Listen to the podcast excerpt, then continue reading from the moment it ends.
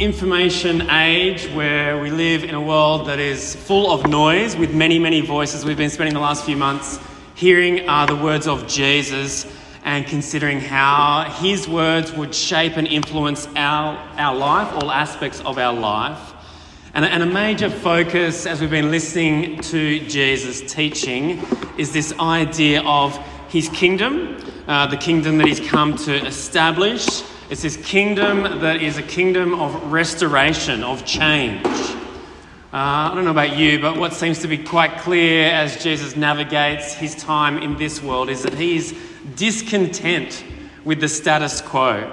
Uh, you know, we sort of talk about disruptors. You think of like how Uber disrupted the transport industry. They were discontent uh, with how taxi services and transport happen, and so they sort of said, "Don't worry about the rules. Let's just reimagine this." And um, Jesus is, is coming into the world and discontent with the way things are, seeing all the flaws, and wanting to bring about real change.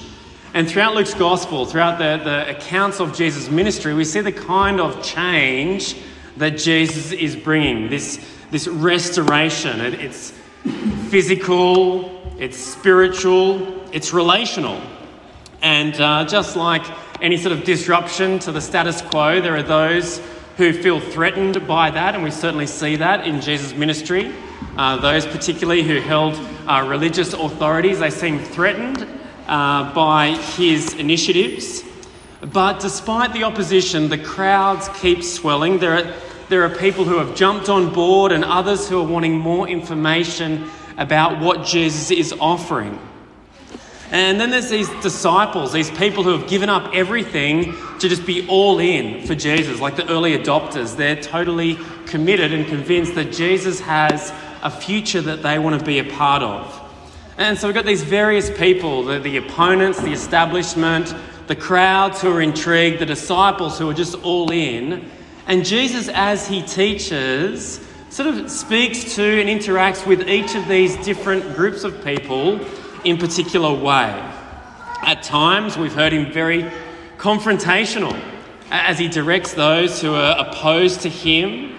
But we see him uh, constantly sending out these invitations for people to not just be hearers and consumers, but to be doers and participants.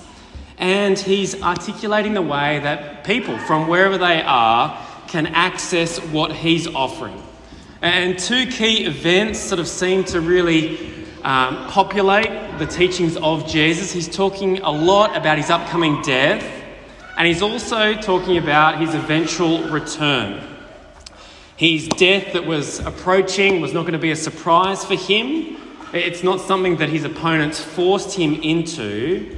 Jesus seems clear that his death is both essential and necessary for him to execute the plan that God, his Father, had in store for him. But the second major event that he speaks about a lot is this day when he will return. This day when the kingdom that he's establishing will be consummated, this day when all people's accounts will be called in, and it's this day of division. A division between those who've responded to Jesus, responded well in repentance and faith, and those who haven't, those who are going to be excluded. And so, what we see in this, this bigger section where Jesus is talking about these two key events his death and his return that there are questions. And so in verse 23, we hear of a question uh, Lord, are only a few people going to be saved? Now, it seems like it's a personal question, a question perhaps from someone who's already all in with what Jesus is offering, or at least someone who's strongly considering what Jesus is proposing. Lord, are only a few people going to be saved? I wonder whether that's a question where someone's asking and thinking, what have I actually got myself into? Or what would I be getting myself into? It's like when someone asks you to an event and you're sort of like, so who else is going to be there? No, do I, do I really want to attend? And so this question, I think, asks that's something that probably most of us subconsciously do ask. Is this kingdom that Jesus has been offering an invitation to actually a place that I want to go to. Now, uh, you know, in the past, it was sort of often seen that, you know, uh, the, the kingdom was a place of unappealing. That's just, just flick that on. This sort of sense that, yep, uh, actually, hell is where all the excitement is. This sort of being disconnected from God is really where everyone's going to be at. This kingdom is going to be a fairly dull, lifeless, and unappealing place. And now, perhaps it's sort of not a question that we constantly articulate. Uh, you know, who, who is actually going to be saved? Is there actually going to be anyone there? But perhaps we are confronted with the essence of the question in many times. Who is going to be a part of Jesus' kingdom? Is there only going to be a few people? You know, I wonder whether it's when we're surrounded by people who we love, people who we know are quite smart and kind, but reject Jesus. When we're experiencing the joys of modern life, when the media and, and marketing that's presented towards us seem to be offering that we can have heaven now on earth, I think under the surface, each of us as we navigate life can be wrestling with this question of do we really want what Jesus is offering us? Perhaps there can be real doubts whether this kingdom is an actual thing. And maybe there's a fear, wondering is it worth the cost? The present cost for the future gain. Perhaps it, it, feels like something when your work acquaintance invites you to their, your, their wedding and you're a little bit surprised. I didn't think we were that close. And then they give you the date and it's the same date as something else that you really enjoy. And you're sort of in this bind. Do I really want to accept the offer? And perhaps you accept the offer reluctantly, and rather than looking forward with anticipation for this event, there's just sort of this sense of obligation. Perhaps that's how your perspective of the kingdom is. It's something that you know is probably true, is something that might be important, but it feels something that you're more obliged to enter rather than something that you deeply and personally anticipate. Are only a few going to be saved? Was the question that was brought before Jesus. Well, as Jesus responds, we see that he doesn't get defensive or desperate. That Jesus doesn't feel the need to try and sell what he's offering. It's going to be so great. Do you know who's going to be there? All these really cool, smart people. No, no, in fact, he's been giving glimpses of this kingdom that's available all throughout his life. That this kingdom is, is about holistic change, real restoration. Jesus seems confident that this kingdom should be appealing in and of itself. And so, what does he do in verse 24? He urges the questioner to respond personally. He says, Make every effort to enter. And so, what's clear here is the kingdom that Jesus is offering doesn't have a conveyor belt that you just sort of get on and that you just sort of be absorbed into. It's not just because you grew up going to church or that your parents believe that you're on this conveyor belt to the kingdom. No, no, no. Jesus says, make every effort. The way of the kingdom is narrow, the door to enter is small. And we see here that the entrance to the kingdom is clearly on God's terms. And again, there's this sense of urgency in Jesus' language. The time remaining to enter is short. And when Jesus returns, the opportunity to enter will be gone. Now, there are a few layers, as always, with Jesus' teaching and interactions here. He's speaking in his immediate context about what is happening to him as he approaches his death, the significance that that has in God's plan of salvation. But there's also a message for us in the next phase, after his death, awaiting his return. Uh, most, most clearly, through this whole chapter 13, Jesus is exposing the failure of God's people, Israel, uh, this nation that God had chosen and set apart to be his own, uh, his people who he made the possibility of dwelling with, this nation, Israel, whom he blessed and invited to be a blessing to the nations. Jesus' earthly ministry is exposing their failure. Jesus is exposing the way that they, as a people, have distorted, that they've failed to believe. He exposes the mess that they've made with the privilege that was available to them. What's clear in Jesus' response here from verse 24 onwards is that familiarity with God isn't enough. Israel have shown their fruitlessness in their response. That's why back in verse 6, uh, Jesus used the analogy of the fig tree, that their time is up.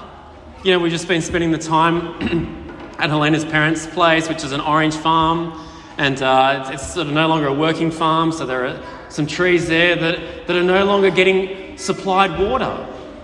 That they're just withering away. They're a remnant of what they were intended to be. And Jesus is warning the Israelite religious leaders that their time is near ending. God is doing a new thing. Familiarity as God's people is not enough to have security and the assurance to enter the kingdom that Jesus is establishing. And so, Jesus here is doing a major realignment of expectations about what people should expect of the kingdom. And the first point is that it's not a kingdom that is accessible based on family or cultural heritage. Uh, when Jesus returns and we all are called to give account, it's not like turning up to the nightclub and saying, Yeah, I'm with those people who are already in. You know, my family who are so involved at church, yeah, I'm with them. I'm good, aren't I?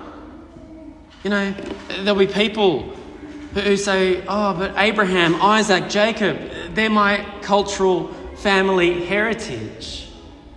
Jesus is saying that is enough, not enough to enter.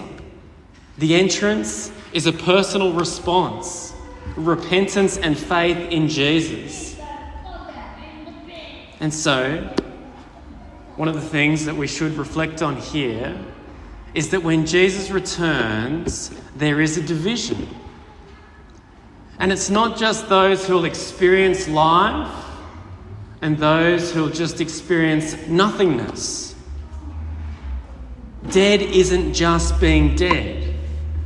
Jesus describes here the ongoing and hideous destiny. See it there in verse 28 there'll be weeping and gnashing of teeth for those who are excluded from the kingdom, for those who cannot enter what Jesus has established. Now, Jesus, in response to this question, oh, will there be many who are saved? He's not responding by putting on the big sales pitch. He's not even trying to scare or guilt them into a response. He's just laying out the new reality, the new order that he's establishing. Jesus' kingdom isn't one that's based on ethnic heritage. It's not accessible just by being familiar with Jesus personally or just conceptually. To reject Jesus' invitation is ultimately to be rejected by him. And so then, verse 29 provides the image of the new order that Jesus is establishing. Have a, have a look there. It's about people from all parts of the globe, all, all nations, come and gathering and taking their place.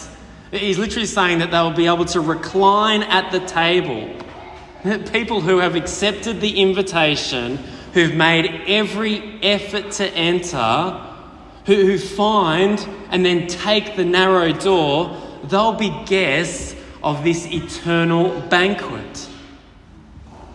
And so, for those who have got Lego before them, the nature of the kingdom is this feast, Uh, this household where you are able to delight in, in abundant, delicious provision, in, in complete relational restoration with your Maker.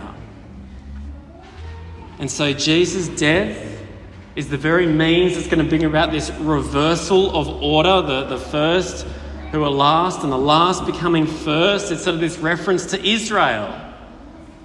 Their legacy of privilege and proximity, this is no longer going to count.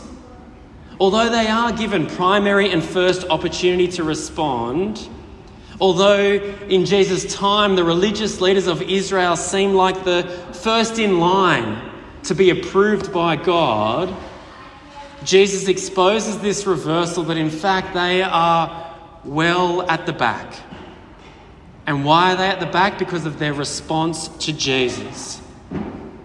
And the alternative is, is that some who seem so at odds with God, and Jesus has been interacting with them, sinners, the unclean, well, actually, they are drawn near. Such is the nature of the new kingdom. And then I think in verse 31, we start to see an example of how far off the Israelite religious leaders' radar is. You see in verse 31, they try and direct Jesus' agenda. Look, look, Herod's out to get you. You better just change your plans and, and secure safety for yourself. And whilst on the surface it seems like a valid and caring interaction with Jesus, the warning about Herod and the impending danger to Jesus' life, it actually shows their ignorance. It shows their ignorance about Jesus' identity and his purpose. You see, Jesus is so clear that heaven isn't going to be found on earth. His life statement isn't to have a safe and prosperous and peaceful life. His purpose, which he will complete, he says, is to establish a kingdom that will embody safety, prosperity, and peace. But it's going to come through his death and the opposition that culminates against him. Uh, we see here in his response to the religious leaders from verse 32 that Jesus is not intimidated by them.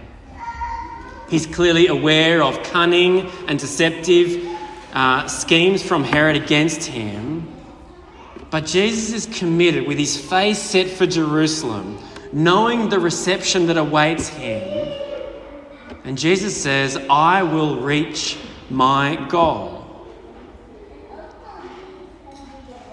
But whilst being focused on reaching his goal probably makes Jesus a great leader, he's not like one of those driven leaders who just sort of is so focused on achieving things that they just sort of leave a, a, a whole reach of carnage in their wake. No, no, no. From verse 33 onward, as we hear Jesus lament the lack of response from Israel, God's people, we hear not a hard heart, but we hear a, loving heart. We hear the very heart of God, and in that we see the nature of the King. And now let's think about this. It's been a little bit disjointed over the past couple of months, but there's been some really strong warnings in these wider section, these three chapters. Some really strong words from Jesus, warnings about impending abandonment Jesus has been clear that there will be a judgment that all people will be called to give account to. But God doesn't delight in those who reject Him.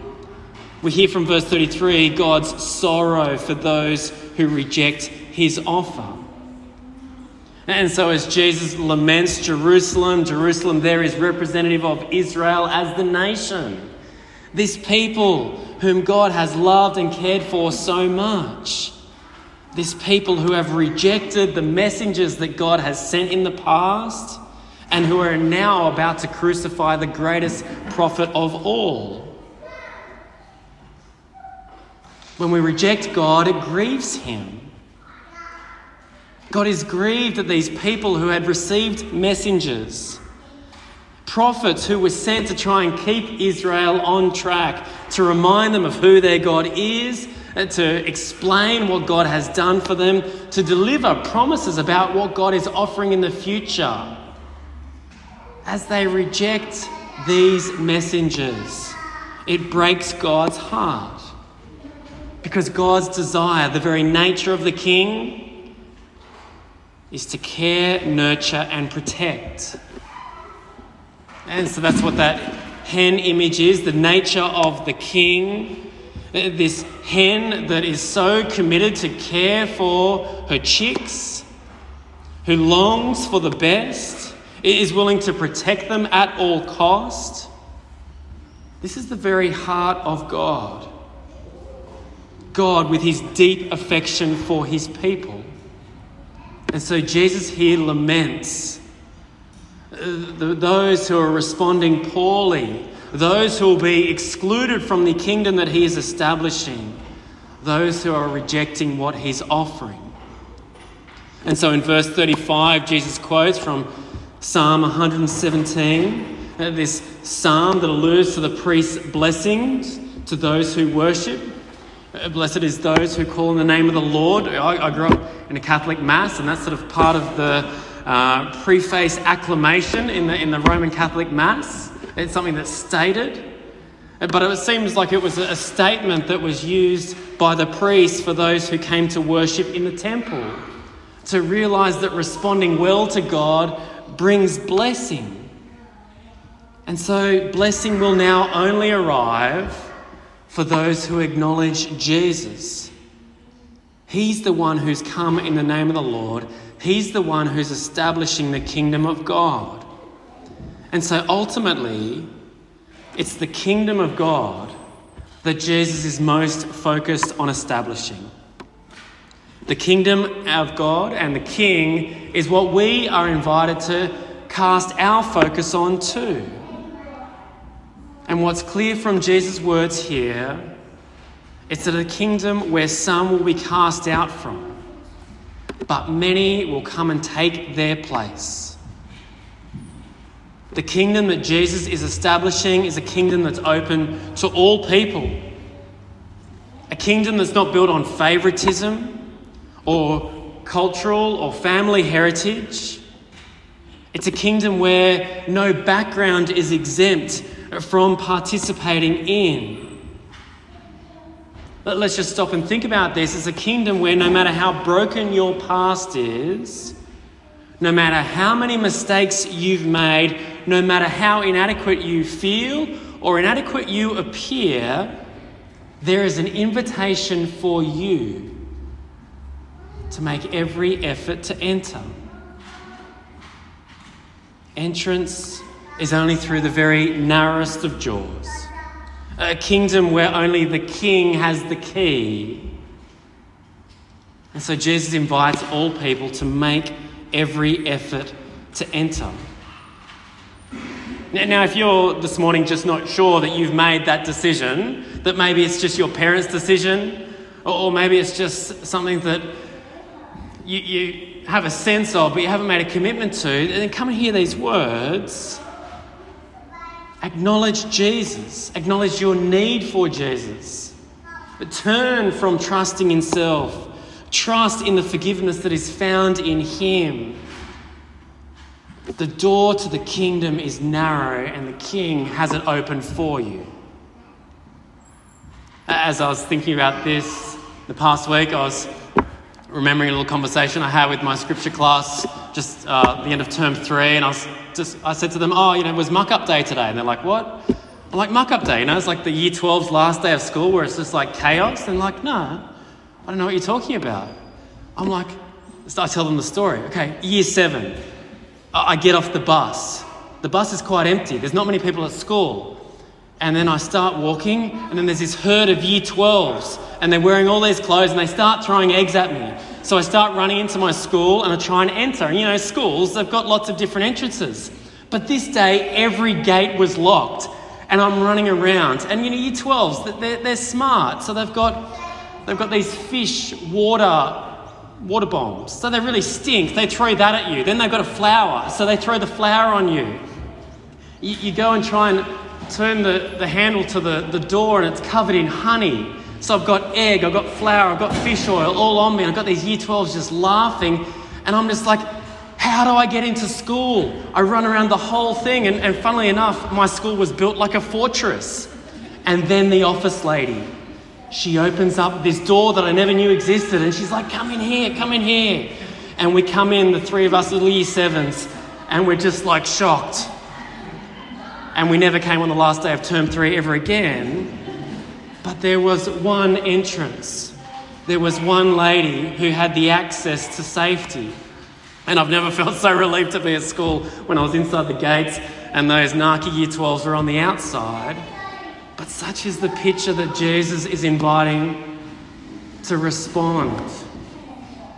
Make every effort to enter. There's a narrow door. As Pierre outlined earlier, there's not many paths. And then come and take your place.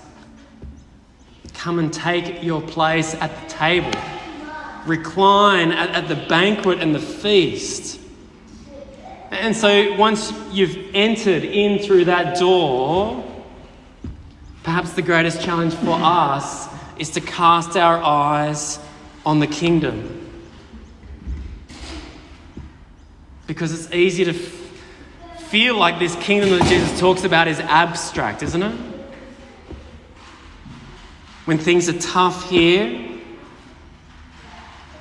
when you, have sort of got real doubts as to whether this thing that Jesus is offering is just something that perhaps you've been convinced by others that there's in existence to help you get through the tough times. But in the tough moments, we need to take heed that Jesus established a kingdom of restoration because he was discontent with how broken this world is.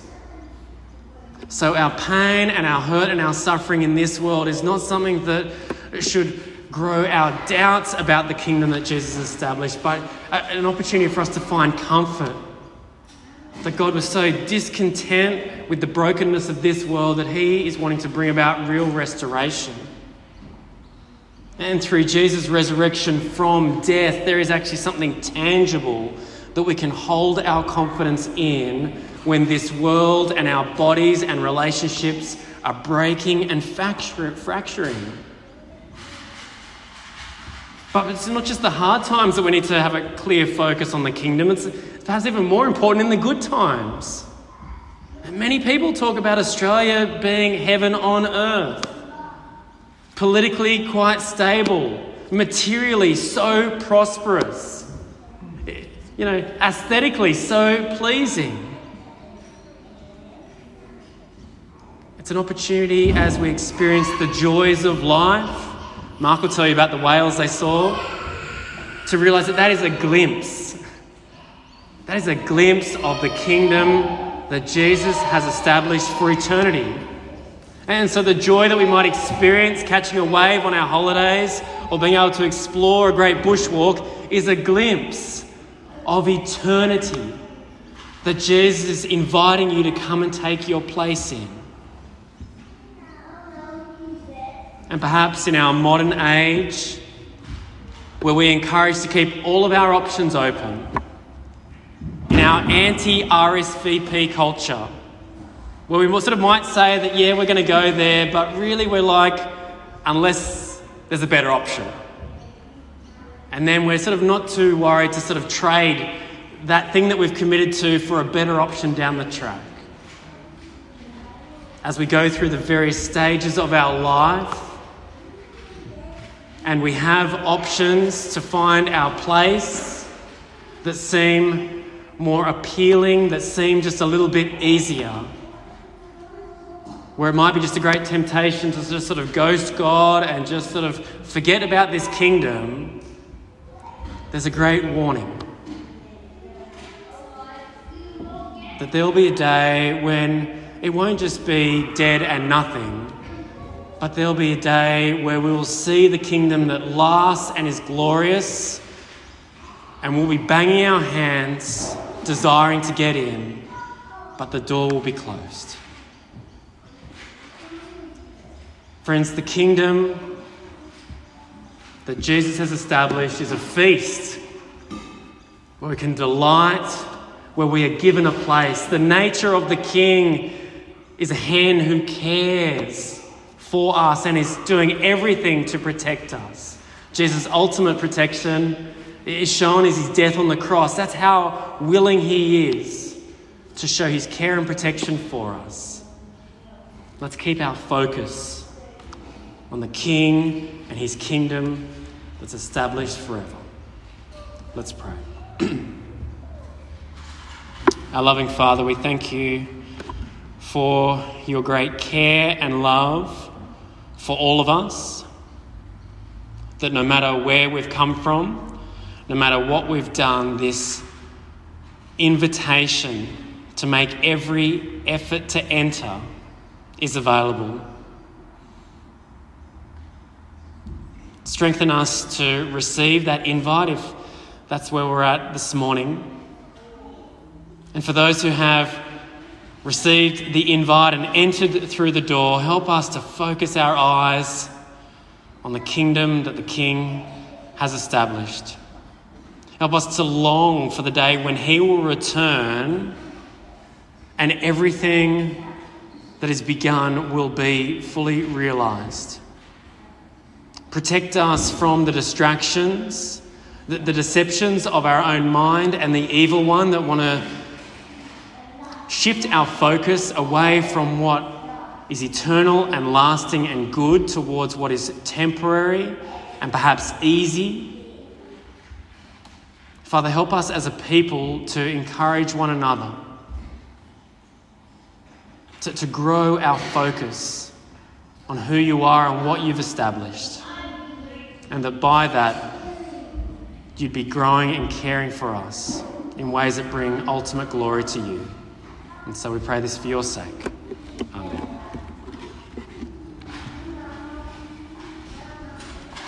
Uh, I'd like to continue in prayer. Please join me. Our Heavenly Father, we thank you for this glimpse of Jesus. In fact, this very clear revelation of who Jesus is. Uh, we thank you that